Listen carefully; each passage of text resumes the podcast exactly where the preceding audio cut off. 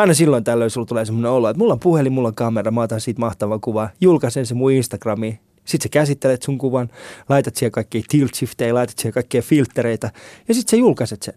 Ja muutama ihminen dikkaa. Sitten tulee tämmöinen Meeri Koutaniemi, joka on silleen, nää, mä osaan tehdä tämän vähän paremmin kuin sinä. Ja sulla tulee semmoinen olo, että no tee sitten. Tervetuloa Ali Showhun. Ja mulla on tänään vieraana siis Meeri Koutaniemi.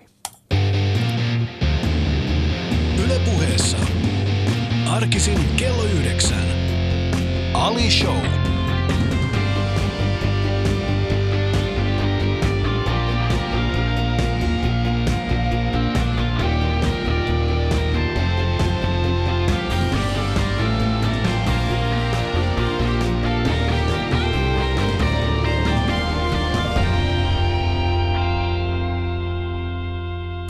Juhannusliikennöinti alkaa, mutta sinä tulet Meeri olemaan hieman erilaisessa paikassa juhannuksena. Kyllä. Minkälaista kokkoa ajattelit polttaa? No mä poltan kokkoa tuolla, roskakokkoa itse asiassa kaatopaikalla Burman rajalla. Hmm. Lähden sinne huomenna Arma Alisadin kanssa tekemään dokumenttielokuvaa burmalaisista pakolaisista. Niin, Armanin kanssa. Joo, Maailman ainoa pakolainen, joka itse menee ulkomaille vapaaehtoisesti kuole, kokemaan kuoleman läheltä, piti tilanteita. Rakastaa Armaali oikeasti, kaikkea hyvää. Teille mulle kerro, kerro terkkuja oikeasti hänelle. Mistä lähti ajatus näin juhannuksena lähtee sinne? no se lähti siitä, että kaupunkihannuksista en ole ikinä pitänyt. Ja maanantaina meillä oli lähtöpäivä, mutta, mutta mietittiin sitten, että no aikaistaan lähtöä ja lähdetään sinne, että, että pari, päivää, pari kuvauspäivää lisää, niin, niin merkitsee yllättävän Mm. paljon.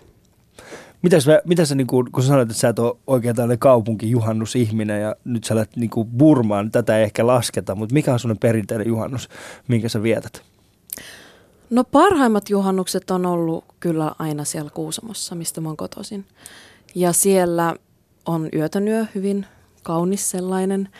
Ähm, aurinko paistaa mökillä siitä taivaanrannasta. Hmm. Järven rannalla ja me yleensä ollaan koko perheen voimin. Me nähdään kaksi kertaa vuodessa koko perheellä yleensä jouluna ja sitten kesällä ja se on juhannus, kun me nähdään. Siellä meitä on sitten, voi olla jopa parikymmentä, koska meitä on kuusi lasta ja äiti ja isä, sitten on kahdeksan lasta lasta ja sitten on vielä puolisot. Joo, se on iso perhetapaaminen kyllä. Ja onko se iso paikka, mistä tapaat? Onko se niinku Se on semmoinen- mun isän suunnittelema mökki, mun mu- vaina ja mummin vanha matkustajakoti Kuusamosta, Hmm. tai sen hirret. Ja yksi talo, jossa ei ole oikeastaan mitään äänieristystä, että, että mm, Sanotaan näin, siinä että siellä niin, kahden päivän jälkeen niin Mm. mm. on niinku yötön pää myös. Onko sun minkälaisia semmoisia kauhutarinoita siellä? Mitä kaikkea siellä on? Mitä kaikkea te olette tehnyt kaikista pienimmille? Tai siis ei nyt kauhutarinoita, ei kuulostanut kovin hyvältä, mutta, mutta meillä esimerkiksi aina tapana se, että kun juhannuksena kerrotaan mökille, niin sitten mä kerron lapsille semmoisia kauhutarinoita. No mun isä kertoi yhden kauhutarinan. Se oli tosi vihanen ja sanoi, että yhtä asiaa ette mökillä tee, kun me oltiin lapsia siis. Ja se oli, että ette kakkaa pihalle. Ja se oli siis aivan järjettömän niin kuin rankasun tai rangaistuksen uhalla, että, että jos te kakkaatte pihalle, niin se kakka haudataan lapiolla ja piha pidetään siistinä. Olis, Eikä kukaan kakannut sen jälkeen. Mihin, ootas pieni hetki, oliko teillä joku ongelma tämä pihalle Joo, meillä oli sellainen ihan he- helvetin pelottava huussi. Eihän sinne Niin? niin. kukaan halunnut mennä. Aa, Jolloin okei. oli paljon helpompi kakata siihen sen päämökin viereen. Nyt mulla on ihan erilainen kuva kyllä Meeri Koutaniemestä. Nyt mä että minä en tonne huussiin mene. Burmaan meen, mutta en tohon huussiin. No se oli, siitä on jonkin verran aikaa. Kyllä se huussin ehkä nyt meni. No, toi, toi on kyllä, anteeksi oikeasti kun mä hiittelen tässä, mutta onhan toi nyt ihan niin kuin järjetön ristiriita. Et tiedätkö, mä, mä nyt tuun menemään Burmaan, siellä on vähän ihmisiä eri tavalla, mutta tonne, tonne huussiin mä en uskalla mennä isi, että kakkaa mieluummin tänne. Vessapaperi. Ja sitten tulee se kakan hau- hautaus. Kakan hautaaminen. Ei ystävät oikeasti, jos, tää, jos, jos juhannus Anteeksi, ei... tämä lähti väärällä jalalla. Ei mun mielestä, mun mielestä juhannukseen kuuluu, juhannukseen kuuluu ehdottomasti semmoinen niin täysin järjetön, järjetön keskustelu vaan, joka lähtee jostain liikkeelle. Ja me lähdettiin siitä liikkeelle, että su, sä lähdet siis huomenna Burmaan, mutta Joo, jos, näette, jos olette Kuusamon suunnalla ja, ja tota, eksytte siellä siihen suuntaan, missä, missä Meri on kasvanut, niin älkää kävelkö siellä päämäkin vieressä. Siellä meillä saattaa olla hieman muiden Ei ole, kun on kaikki haudattu. Mutta ei, mun, mun ja Meeri kuvaa parhaillaan julkaistu tuo Yle Puheen Instagramiin. Käy, käy tsekkaa se sieltä. Yle Puheessa. Ali Show. Katso kuvat instassa. At Yle Puhe. Jaa, mistä lähdetään sitten liikkeelle tää, tämän äskeisen keskustelun jälkeen? Me yritetään vielä vähän Joo. kasata itseään. Huh. Mutta tervetuloa Meeri. Ja, ja tota, ähm, lähdetään ihan siitä, lähdetään ihan siitä, että, että mistä sä oot siis, sä oot, sä oot vieläkin aika nuori. Ja se sulla niin kuin sanotaan, että jos, äh, mulla oli siis tällä viikolla, on ollut erilaisia, erilaisia äh, vieraita. Isak Eliot oli varmaan kaikista nuorin, jota mä oon ikinä haastatellut. Mutta sun tähän ikään kuitenkin mahtuu aika paljon saavutuksia. Sä oot siis, sä oot tällä hetkellä varmaan yksi Suomen arvostetumpia kuvat, ku- niin kuin, mm, stillikuvien ottajia. Mm. Niin, niin mistä kaikki lähti? Missä vaiheessa olit silleen, että tiedätkö mitä? Tämä on se, mitä mä haluan tehdä. Joo, no se lähti tuossa lukioikäisenä. Mä muutin lukioon Helsinkiin, Sibelius-lukioon ja asuin sitten yksin 15-vuotiaasta lähtien. Mm. Ja itsenäistyin sillä lailla kyllä aikaisemmin ja myös mun vanhemmat oli sen verran väsyneet niiden viiden muuden laps, lapsen jälkeen, että ne on päästänyt mut aina helpoimmalla ja myöskin ehkä mua on perheessä lellitty eniten. Mm, niin se myös ehkä auttoi siihen aika paljon, että pääsi miettimään näitä asioita, että mitä mä haluan tehdä, kun mä olin kattonut isompia sisaruksia niin Mm. läheltä ja niiden valintoja. Ja arvostanut aina koulutusta tosi paljon ja sitä, että, että näkee vaivaa sen eteen, että pääsee sellaiseen paikkaan opiskelemaan tai töihin, kuin mikä vastaa sun omia intohimoja. Ja näin oli tapahtunut mun kaikille muille sisaruksille. Ja sitten lukion jälkeen niin mä päätin, että no mä haen op- opiskelemaan kuvajournalismia ja valokuvausta ja mä en päässyt pääsykokeisiin. Että se niin kuin, aika nopeeseen sitten jarrut löi päälle ja tota, mä päätin, että no Suomessa tämä systeemi vaatii sen, että mä odotan ikään kuin lisävuoden ja haen uudestaan. Eihän mulla ollut siihen kärsivällisyyttä, että mä vuotta pyörittelen peukaloita tai teen töitä suomalaisessa kahvilassa tai pikaruokaketjussa ja, ja tota, käytän täällä rahani mm, kalliiseen, ka, kalliiseen elämiseen. Vaan että no, mä säästän ja lähden kokeilemaan sitä ammattia käytännössä. Ja mä oli kiinnostanut Intian kastittomia asema ihan lapsesta asti, siitä asti kun olin kuullut intialaisista ja Intian yhteiskunnasta ja kastijärjestelmästä. Ja sen kautta sitten taas, että kastittomat on juuri ne, jotka joutuu, kastittomat lapset on ne, jotka joutuu yli, yleensä töihin. Ää, ja mä otin sitten nämä kaksi aihetta ja lähdin Intiaan tutkimaan sitä kuukaudeksi. Ja mä olin silloin 19, mä olin just kirjoittanut ylioppilaaksi ja se oli se mun ensimmäinen matka. Ja se meni niin hyvin, että mä tajusin, että musta on tähän ja mä haluan todella tehdä tätä. Mm. Et Eikö se oli- kukaan tullut sulle niin kuin 19-vuotiaana, että, että hetkinen, sä oot 19-vuotias nyt. No Ota kaikki iisisti, ota, että ota toi kahviladuuni kuitenkin vastaan. No kaikki tuli ja mä itse tulin tietenkin, sanoin mm. itselleni, että eihän siinä ole välttämättä mitään järkeä myöskään äh, leikkiä ammattilaista, kun mulla ei sitä ammattilaisen ko- kokemusta ole. mm. Jolloin, äh, jolloin myös, joka kääntyi mun mm, oikeastaan voitoksi se epäammattilaisuus, koska muuhun ei pätenyt mitkään konventiot tai normit, mitä ehkä sellaiseen äh, urautuneeseen ammattilaiseen voi päteä. Esimerkiksi mikä? No esimerkiksi se, että mitä haastattelussa pitää kysyä. Mm. Et mulla ei ollut sellaisia journalistisia ö, ohjenuoria oikeastaan kukaan ehtinyt antaa, vaan mä toimin, toimin tosi intuitiivisesti, että mä menin Intiaan ja mä menin lapsityöläisten ö, mattotehtaisiin, mä menin ö, turvakoteihin, Mä haastattelin nuoria, lapsia, aikuisia, järjestötyöntekijöitä. Ja mä esitin niitä kysymyksiä, mitä mulla teki mieli kysyä. Mm. Täysin tyhmiä kysymyksiä, täysin äh, tietämättömiä kysymyksiä. Ja mä tajusin, että se on ainut oikea tapa tehdä töitä. Se tietty rehellisyys ja itsensä kuunteleminen ja toisen kuunteleminen ja myöskin keskusteleminen, että, että haastattelut toimittajana niin ei perustu sille, että mulla on tietty agenda tai, agenda tai tietty kysymyslista, johon vastataan tietyllä ja tietyllä tavalla ja sitten seuraa siitä kysymyksestä seuraava kysymys, vaan se kysymys, seuraava kysymys aina määräytyy edeltävän vastauksen perusteella. Mm. Ja silloin se on keskustelu. Ja näin tapahtui ja silloin tapahtui myös se, että, että mä pääsin, huomasin pääseväni aika lähelle, koska mä ystävystyin. Nämä oli pitkiä keskusteluja esimerkiksi yhden tytön kanssa, joka oli mun ikäinen, 19-vuotias tyttö, joka oli myynyt Mambeissa aikoinaan 12-vuotiaana huumeita, karannut kotoa ja päätynyt sinne turvakotiin ihan muutamia vuosia sitten. Ja me ystävystyttiin, ollaan edelleen ystäviä. Ähm, ja oikeastaan se, mikä tuli sitten siihen kuvaamiseen sen toimittajuuden jälkeen ja näiden haastelun tilanteiden jälkeen, niin oli se, että, että siitä valokuvasta tuli paljon kiinnostavampi mm. sen jälkeen, kun mä koin tuntevani sitä ihmistä. Eli siitä jäi tämä mun metodi, mitä mä en ikinä oppinut koulussa, joka on se, että kuvaus tapahtuu vasta haastattelemisen jälkeen. Okei, okay. tuo on sinänsä mielenkiintoinen. Mä jotenkin samaistun tuohon ajatukseen siitä, mitä sanot, siitä, että kun ei ole olemassa tällaisia normeja, jotka jollain tavalla vetäisi sua tiettyyn suuntaan.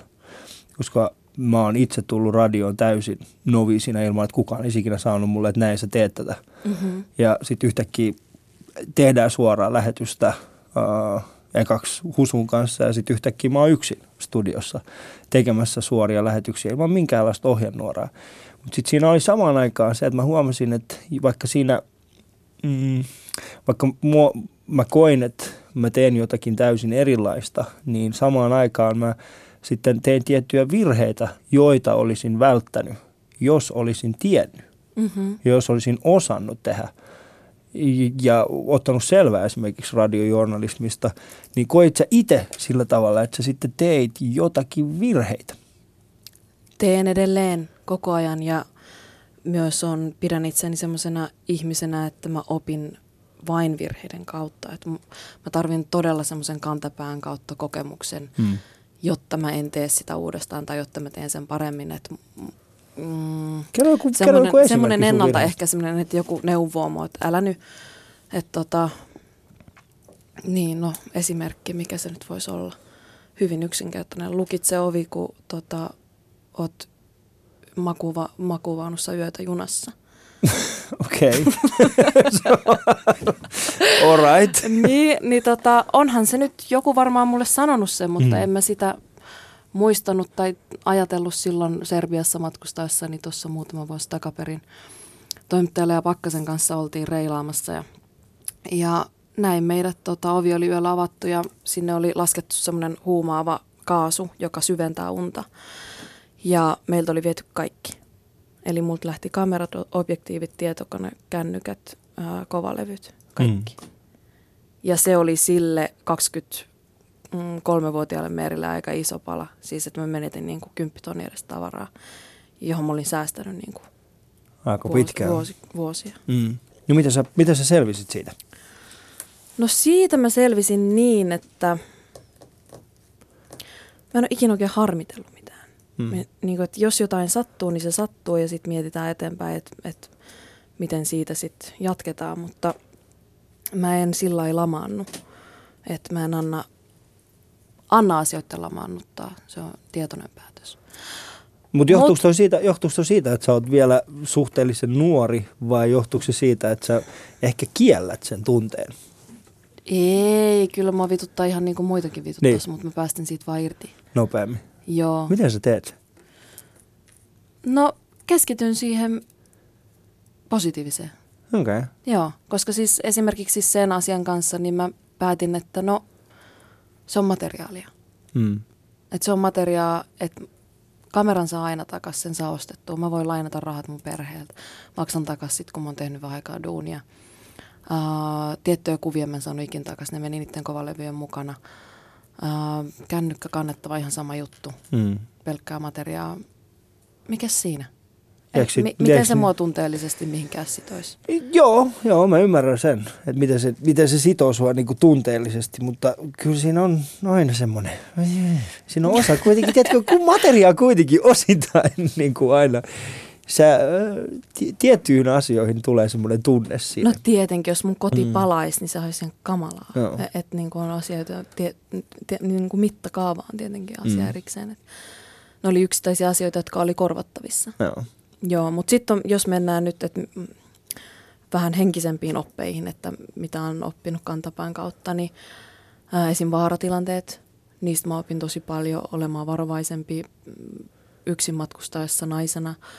Se on todella tärkeä taito, että oppii kuuntelemaan tilanteita ja olemaan varuillaan. Ja ää, mä oon lähtökohtaisesti aika hyväuskonen.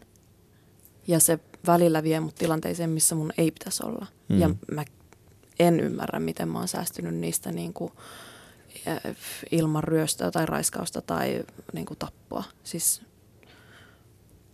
täysin, täysin kysymysmerkki. Mm.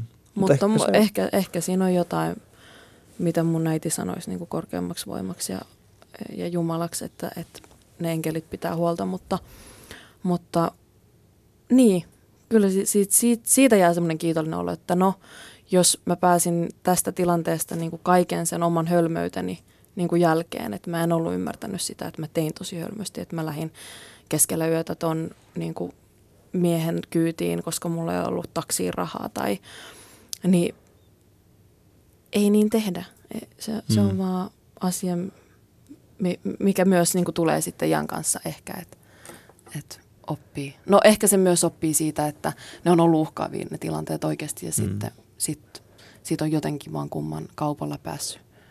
Mutta sä ehkä, koet, että, sul, että sä niin kun, oot jotenkin koukussa siihen vaaratilaan tai vaaran tunteeseen? Onko sulla tällä hetkellä sellaista oloa, että, että sä kaipaat välillä sitä?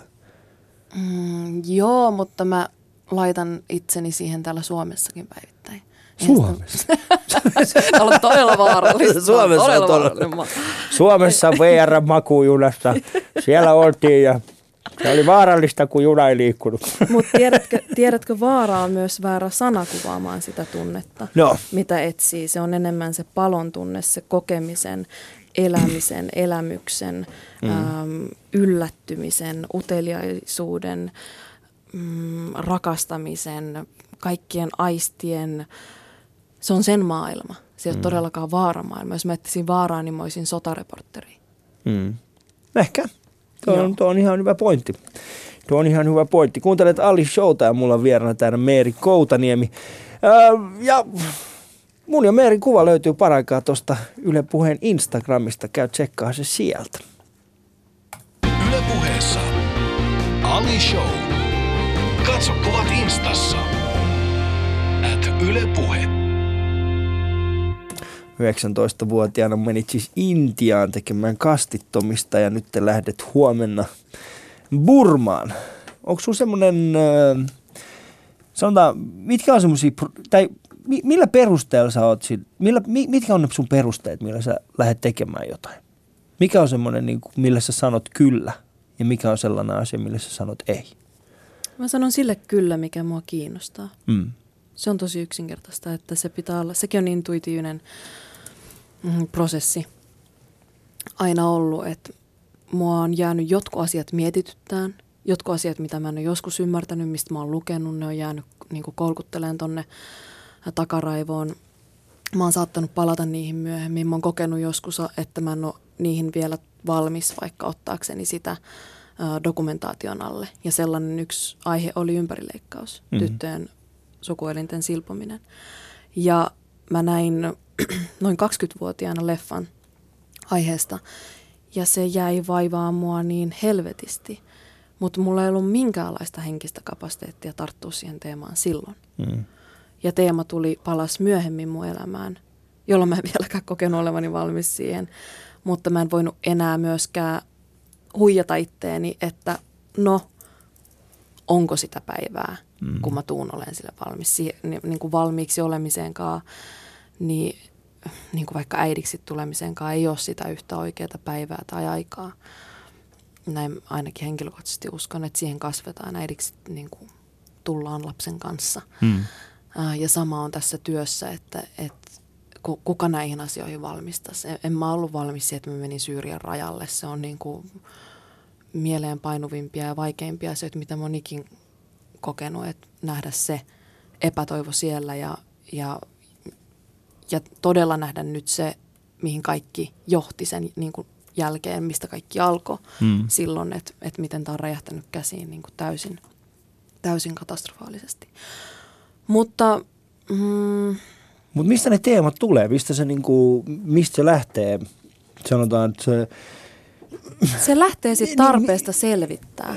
Joo, joo mä ymmärrän siis ton. Ymmärtää niin kuin selvittää, mutta... Mut, mut konkreettisesti mut mistä sä, ne voi tulla? Niin. Ne voi tulla lehtiartikkelista, ne voi tulla käydystä keskustelusta. Mulla on, mä matkustan tosi paljon, mä käyn eri puolilta tulevien ihmisten kanssa monia keskusteluita heidän kotimaassa tapahtuvista asioista. Hmm jolloin mä saatan palata sinne maahan tekemään myöhemmin siitä aiheesta niin kuin paikallisen ehdottomasta teemasta juttua.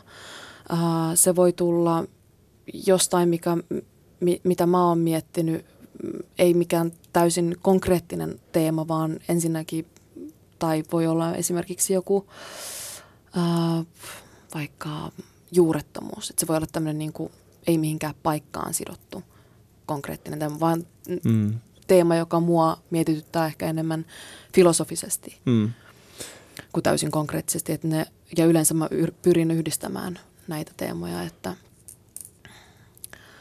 ja no. Koska mua kiehtoo aika pitkälti siis, äh, kun mä kuulen jostakin tyypistä, joka tekee jotain, niin mä aina mietin se, että mikä se on se, mitä hän on tekemässä. Ja sitten kun sä esimerkiksi eilen, eilen mainitsit tästä fintiaaneista, Joo. niin mun mielestä siis ei olisi ikinä tullut mun mieleen. Eli siis suomalaisia, jotka ovat Jenkeissä.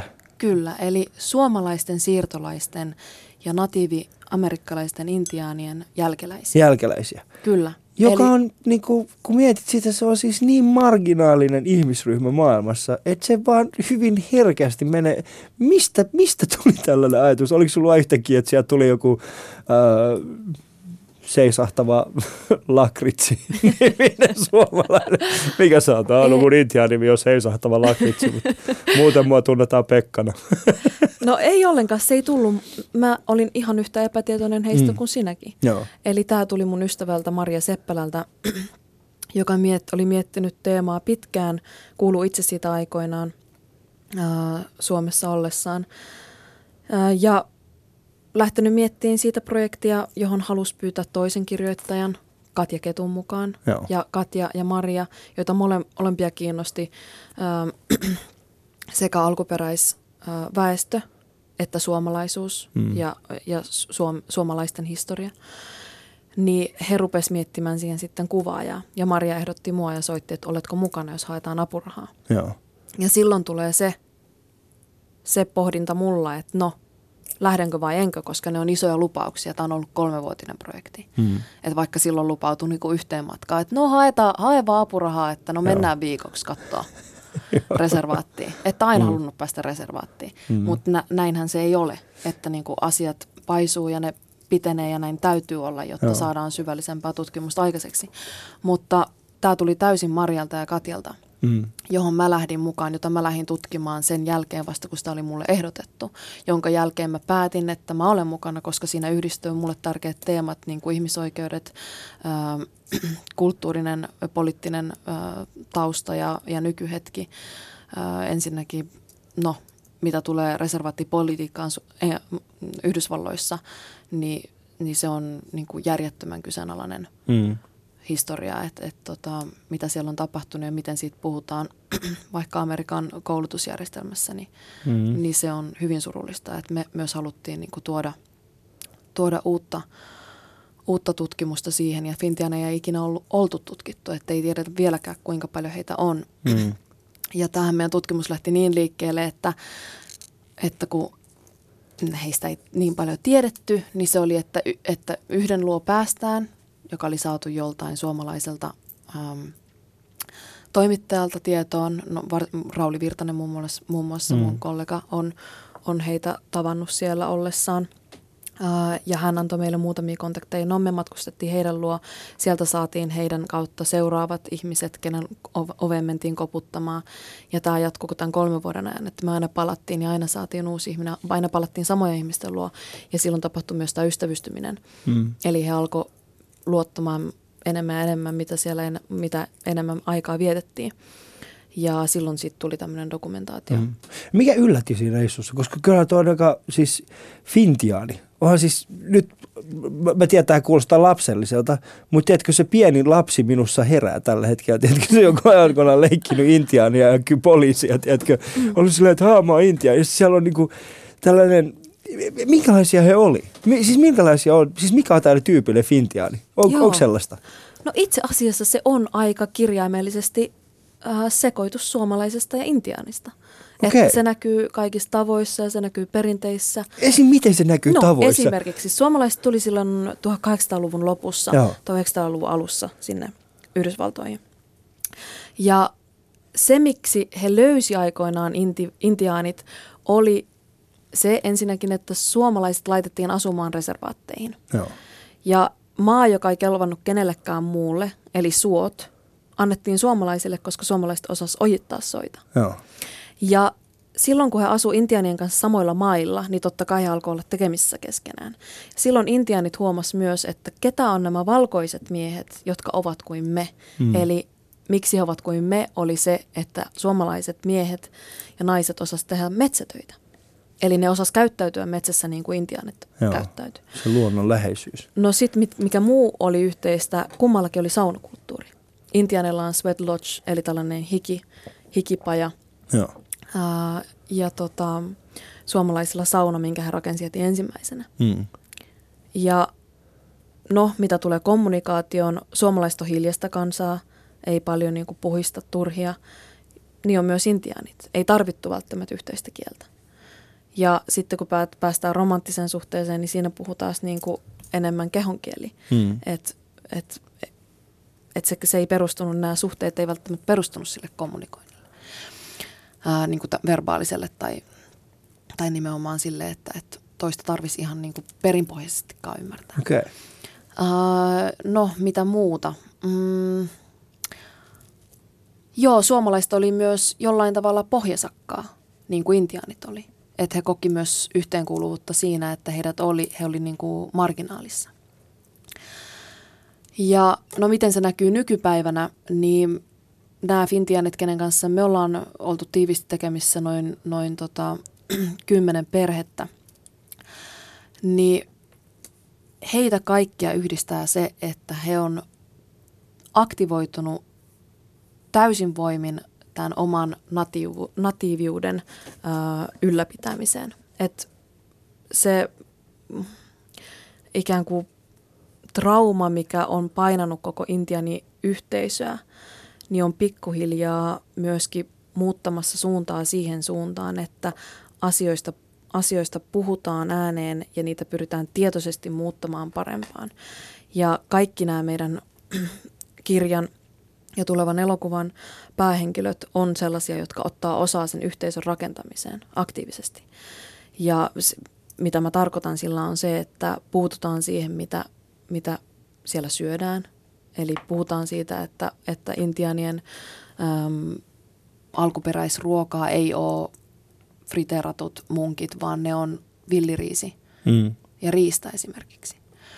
Äh, nämä reservaationgelmat, niin kuin alkoholismi, köyhyys, ähm, kouluttamattomuus, syrjäytyneisyys, huumeet, äh, liikalihavuus, diabetes, sydänsairaudet, kaikki tämä, niin ne jatkuu nimenomaan sen takia, että kukaan ei nosta niitä sille jalustalle, että, ni, että lähdetään muuttaa niitä tietoisesti paremmaksi. Mm.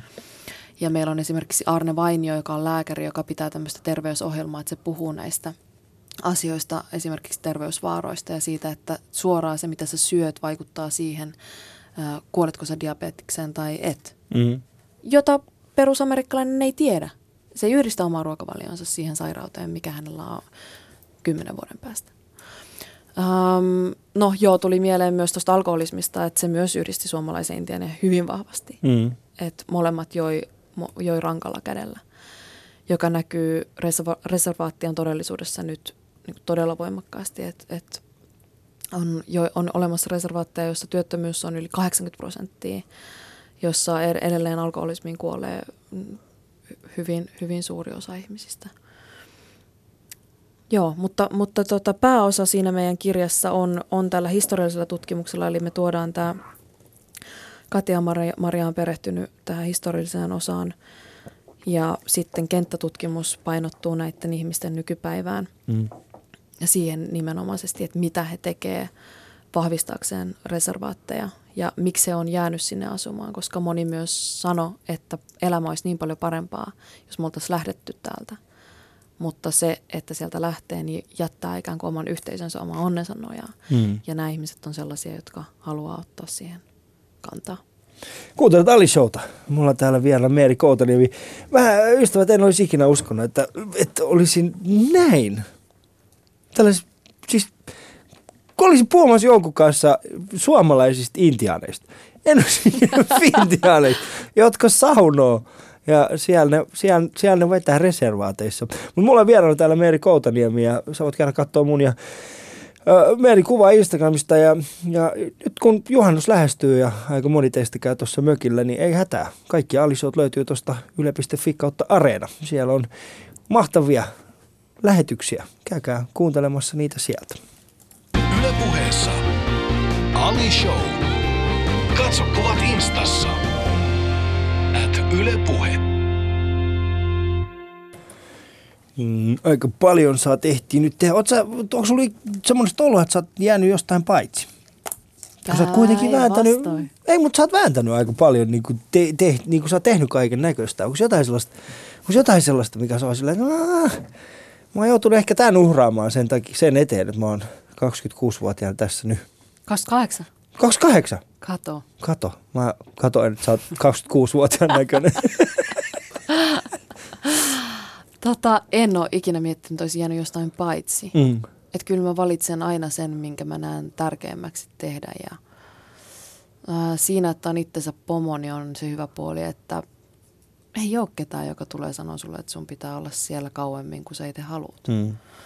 Et, niin, ehkä niinku omien noitten, omien raamien venyttäminen ja sääteleminen on, on se kaikista niinku anteliain asia. Et Mm. Ei tuu sitä katumusta, että no, että helvetti, että mulla meni koko kesä kolme kuukautta, mä olin toimistossa niinku yhdeksän tuntia päivässä. Että sillä lailla en, en jää kyllä elämästä paitsi, että se elämä on niin se ei ole siellä kuvausmatkoilla, emme sitä sano, Mm. että mä menen niin kuin, sinne hakemaan niitä kokemuksia, koska, tai tarinot, tarinathan on joka puolella, ne on, niin kuin, ne on mun naapurissa ja tässä meidän huoneessa. Mutta Niin tässä meidän, niin. Niin. meidän bunkkerissa täällä tällä hetkellä. niin, Täysin harmaa. Joo, mutta ehkä tuossa kysymyksessä on myös vähän sitä, mitä, mitä mä vältän elämässä ylipäätänsä, että Mm. Että mietittäisiin sitä, mikä puuttuu tai mikä on huonosti tai että puhu, sanoit itse aiemmin negaatiosta ja, ja niin kuin itse hauskana ihmis, ihmisenä, niin, niin selkeästi keskityt siihen toiseen puoleen elämässä. Niin, no siis kyllä mä, mä niin kuin itse uskon siihen. No, okei, nyt äh, kun sanot ton, kyllähän se komikkahan syntyy, mun komikka syntyy siitä, että mä näen sen negatiivisen ensin. Ja sitten mä lähden sen päälle rakentamaan se, että okei, miten mä saan tästä positiivisen. Joo, Et siis sanotaan näin, että se positiivisuus, niin se, se niin kuin positiivisuuden päälle rakentaminen on aina vaan semmoista niin kuin haaleita. Se, se komiikka aika haaleita, mutta sitten kun löytää sen, sen niin kuin negatiivisuudesta sen, ja synkkyydestä edes jonkun valon pilkahduksen, kyllä, ja niin ja sitten, niin, niin. niin sitten sä pystyt huomattavasti enemmän, vi- siis ei pelkästään viihdyttämään ihmisiä, mutta saat heille erilaisia tunnetiloja. Juuri näin. Eli mä, mä koen, että se työ, mitä mä teen, niin mä, teen, en, mä eniten saan kiksei silloin, kun mä pystyn herättämään yleisössä tunnetiloja. Kyllä. Että se nauru ei ole, na, mä pystyn naurattamaan, mutta sitten se, että mä saisin heidät naura, nauramaan, itkemään, tuntemaan kauhua ja sitten sen jälkeen taas nauramaan uudestaan, niin se on se, mitä mä etin. Ja se ei tule pelkästään sillä, että mä katson sitä positiivista puolta. Kyllä. Että kyllä siinä pitäisi ne, sitä negatiivista olla.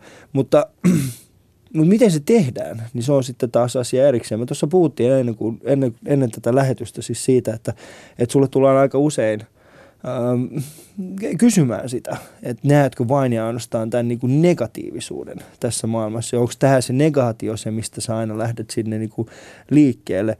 Ja sanotaan, että kuvien,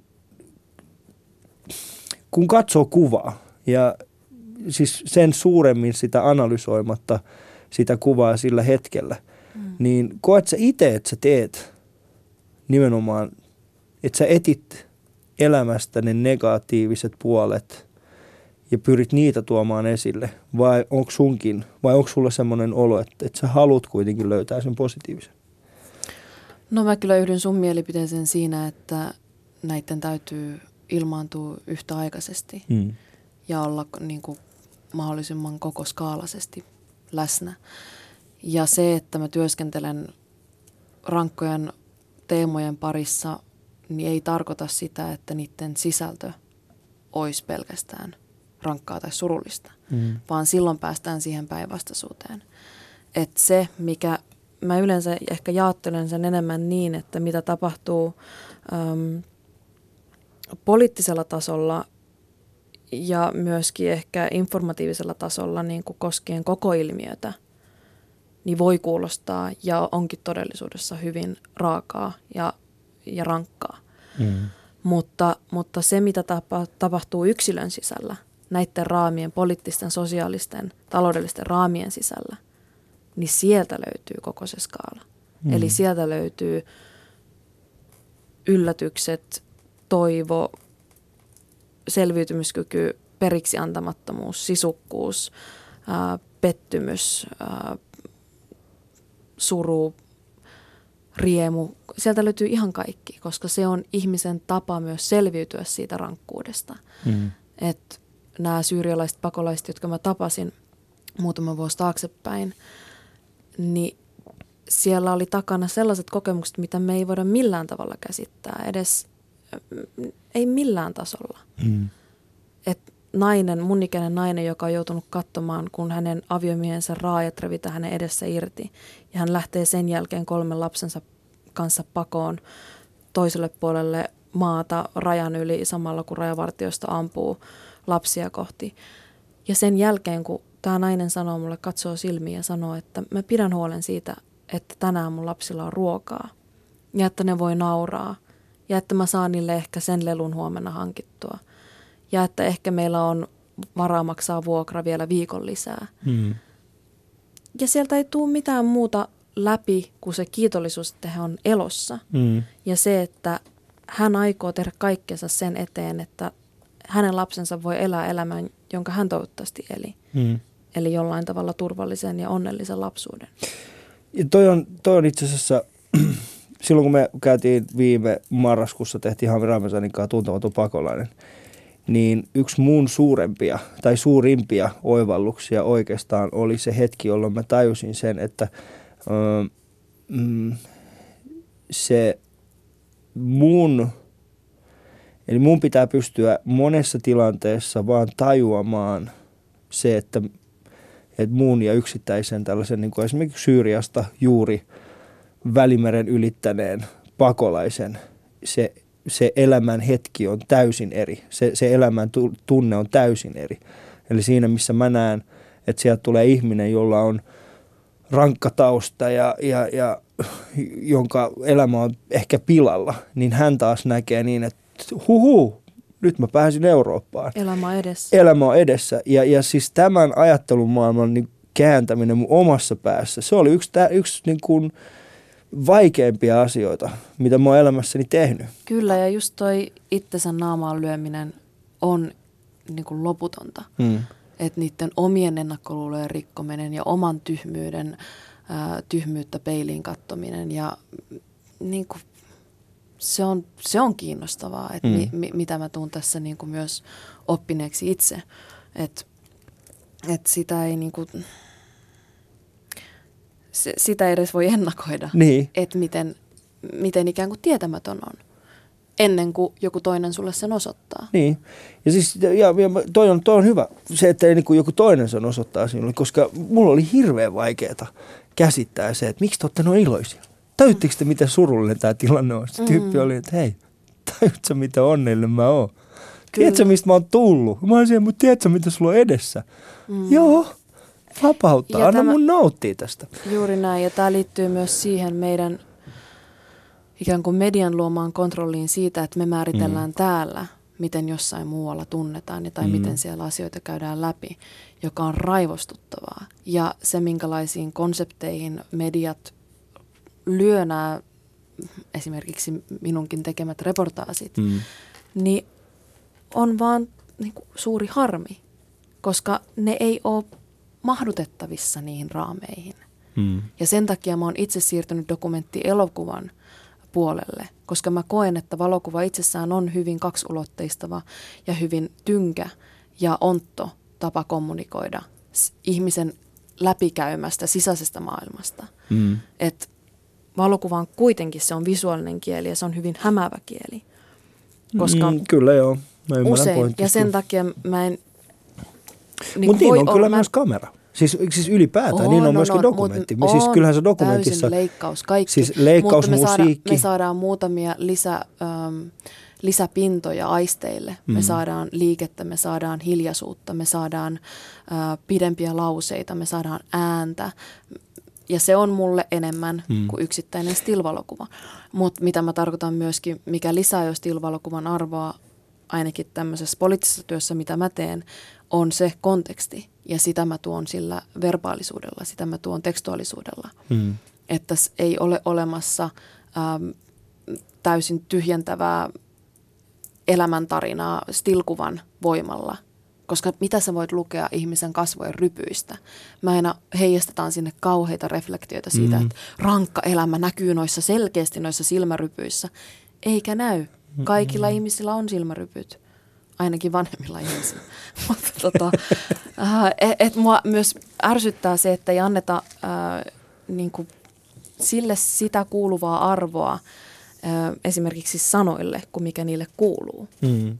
Eli, Mutta miten sä sitten, miten sä, koska nyt mulla on esimerkiksi itselläni ollut sellainen tilanne, että sen no tuntemattoman pakolaisen jälkeen mulla on esitetty aika monia tällaisia, että hei, tekisit sä tämän tai tekisit sä tämän ja, ja mä oon koko ajan joutunut sanomaan, että ei, ei, ei, ei, koska mä koen, että siellä ei ole pystytty, että, se, että, se, että ne ei niin kuin näe sitä, ne ei halua nähdä sitä positiivista kuin minä. Ne ei Mut se on, siellä. Se on, se on niin pakotettava se, niin. sen takia. Mutta kenelle me tehdään sitten näitä? Se on se, se, on se mikä, tiedätkö, mulla on tällä hetkellä semmoisena isona, isona tota, kysymysmerkkinä päässä, että kenelle me tehdään tätä sitten? Kenelle sä teet sen valokuvan? Onko se nimenomaan, niin kuin, onko se poliittinen väline, jolla sä pyrit saamaan muutoksia aikaiseksi täällä? Vai onko se taiteellinen väline, jolla sä pystyt näyttämään sen, no esimerkiksi äh, Keniassa äh, naisten ympärileikkaus, niin – vai onko se niin, että jos sä näyttäisitkin ne kuvat siellä Keniassa, niin sä saisit siellä tapahtumaan jonkinnäköisen muutoksen, mikä olisi isompi kuin täällä. Mikä se on, kenelle sä teet sitä? Juuri tuo, ja tässä päästäänkin siihen, että täytyy ajatella isosti, eli se on hmm. molemmat noista. Se on se, että mä tiedän, että mä täällä voin saada kansallisesti aikaan keskustelua aiheesta, mä voin saada ihmisiä kiinnostumaan asiasta, mä voin saada pitkäaikaisella dokumentaatiolla sillä, että se ei jää yksi, yksittäiseksi reportaasiksi, joka kuvaa sitä brutaaliutta, mitä tapahtui siinä kaksi ja puoli vuotta sitten tapahtuneessa silpomisessa, vaan se on nimenomaan se pitkäaikainen työ, mitä mä teen nyt kymmenessä eri maassa, josta mä tuon eri näkökulmia suomalaisille ihmisille, jotta ne voisivat saada mahdollisimman laajan kuvan koko perinteestä, siitä miten eri tavalla se tehdään eri maissa, miten erilaiset seuraukset siellä on, sillä on yksittäisessä naisessa, ihmisessä, mm. mitä, minkälaiset seuraukset sillä on yhteisön, ähm, yhteisötasolla ja myöskin se, että mitä paikalliset ihmiset voi itse saada aikaan, jos heillä olisi resursseja siihen. Mm. Eli sille tämä koko työ perustuu, että on jo niin paljon käynnissä